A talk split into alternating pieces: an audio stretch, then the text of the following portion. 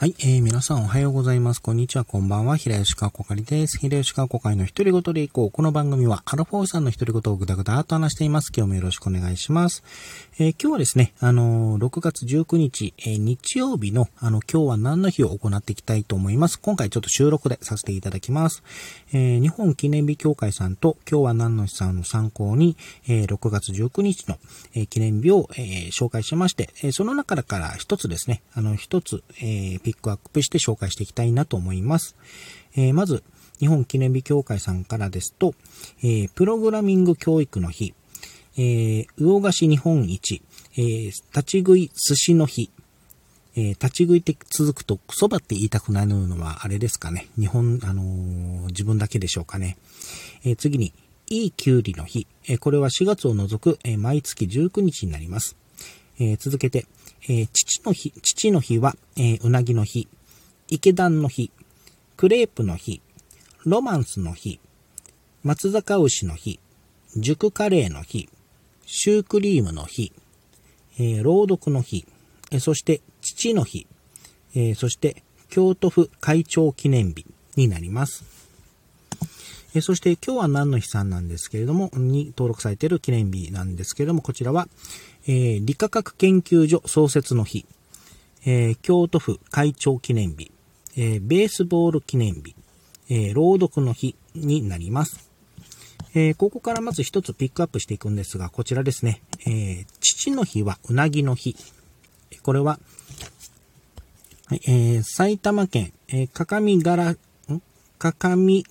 がらはし、かかみがらはし、言えた。に本社を置く、えー、日本のうなぎ店、えー、うなぎ屋田室が制定、あ制定。えー、同店は品質にこだわった美味しいうなぎを提供。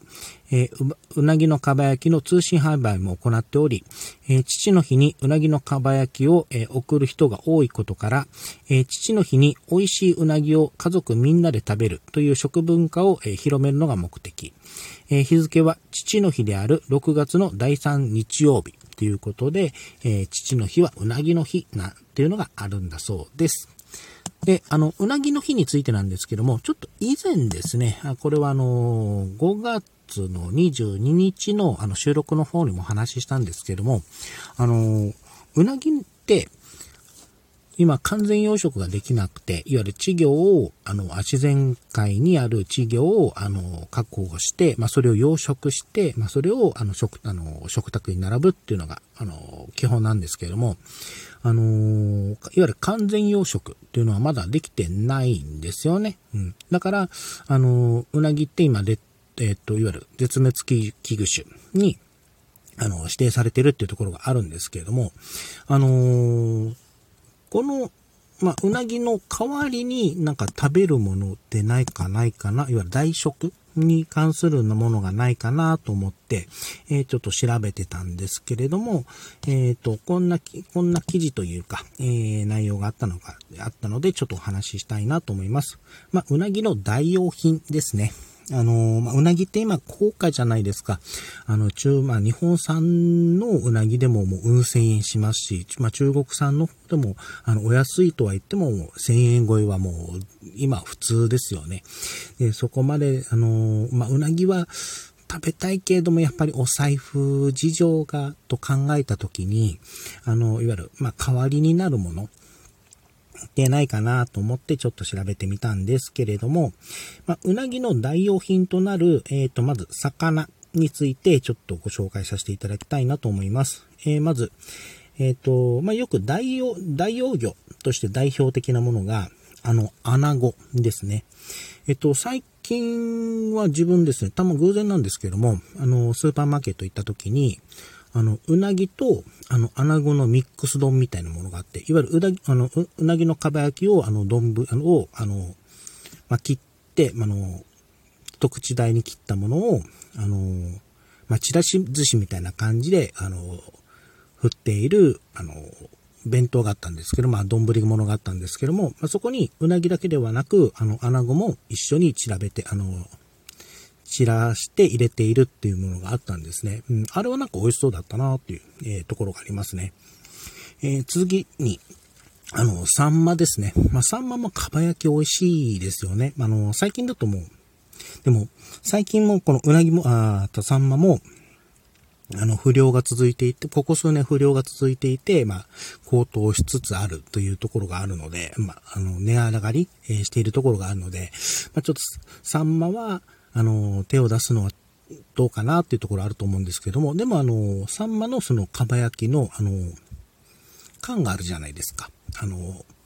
缶に入っている、あの、サンマの蒲焼きとかですね。あれとかで代用するのも全然ありなのかなとか思ったりします。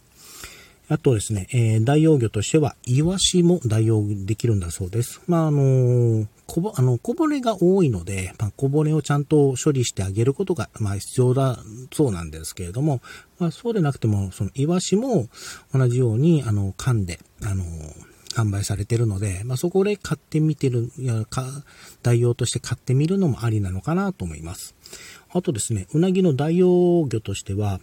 えっ、ー、と、バンガシウスという、これはあの、東南アジア原産の、あの、食用ナマズっていうのがいる、いるんですけども、なんかこれが最近注目されてるんだそうです。なんかちょっと前に、あの、この、えっ、ー、と、バンガシウスとは別なんですけれども、あの、うなぎの食感が、あの、うなじの、うなじ、うなぎの味がする、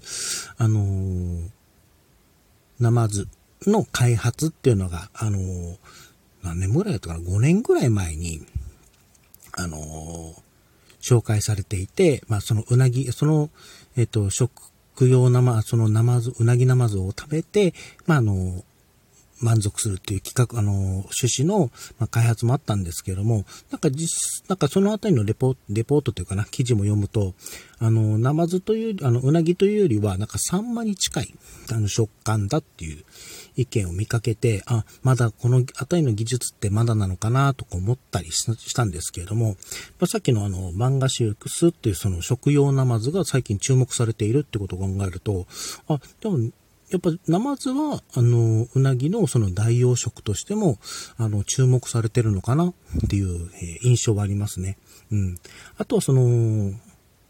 代用魚ではないんですけれども、まあよく言われるのが、あの、ちくわとか、あの、はんぺんとか、あと、ナス、ナスも、あの、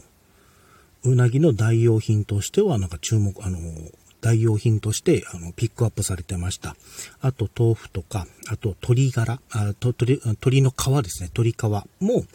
えー、っと、上がってましたね。うん、鶏皮はなんか普通にね、あの、カリカリに揚げて食べるっていうのもいいと思うが、好きかなっていう気もするんですが、ただ、あの、鶏皮をその、今焼いて、ま、そこにタレをか、あの、タレをかけて食べるのも確かに美味しそうだなっていう、えー、思いましたね。うん。ということで、まあ、今日はですね、えっ、ー、と、まあ、うなぎが高騰してるので、まあ、う、うなぎの代用品、こんなものがありますよ、っていうご紹介を、えー、させていただきました。はい、えー、では今回はこの辺りで終わりたいと思います。お相手は平吉川子会でした。最後まで聞いていただいてありがとうございました。それではまた。